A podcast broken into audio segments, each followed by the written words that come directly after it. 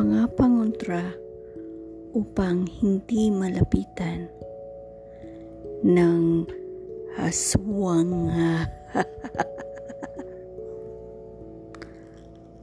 Ang aswang ay kalimitang pinapaniwalaang kumakain ng laman ng loob ng tao, katulad ng puso o atay. Ang iba ay buntis at ginagawang biktima. Ang sanggol na nasa sinapupunan ng ina ay malakas sa pang-amoy ng mga aswang. sa gabing madilim, sila ay nag-aanyong hayop katulad ng malaking aso, malaking pusa, o malaking ibon upang hindi mamalayan ng mga tao na sila ay nasa paligid lang. Ang sariwang dugo ng tao ang isa sa kanilang pagkain. Karaniwang pangontra sa aswang ay ang bawang o asin.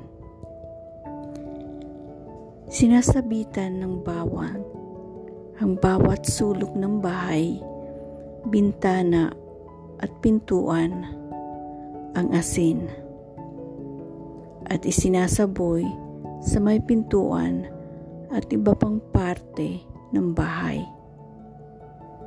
walis tingting ay dapat nakalagay sa may pintuan ng pabaliktad. Yun ang sabi ng mga matatanda. O kaya, ang iba naman ay sa silong ng bahay. Ang makalumang bahay nung unang panahon ay kadalasan may silong.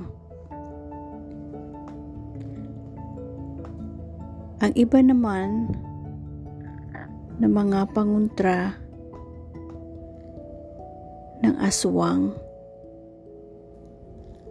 ay ginagamit ang buntot ng pagi, bala ng baril o anumang tanso na ginagawang kwentas ng isang buntis at isa pang panguntra upang hindi makalapit ang aswang.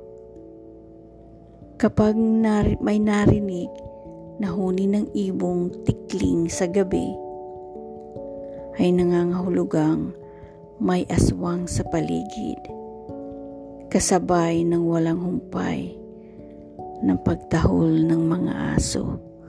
Woof! Woof! Woof! Ang bangkay ay ninanakaw at kinakain ang lamang loob at ang kamamatay na tao ay isa sa kanilang hinahanap para maibsan ang kanilang pangangailangan.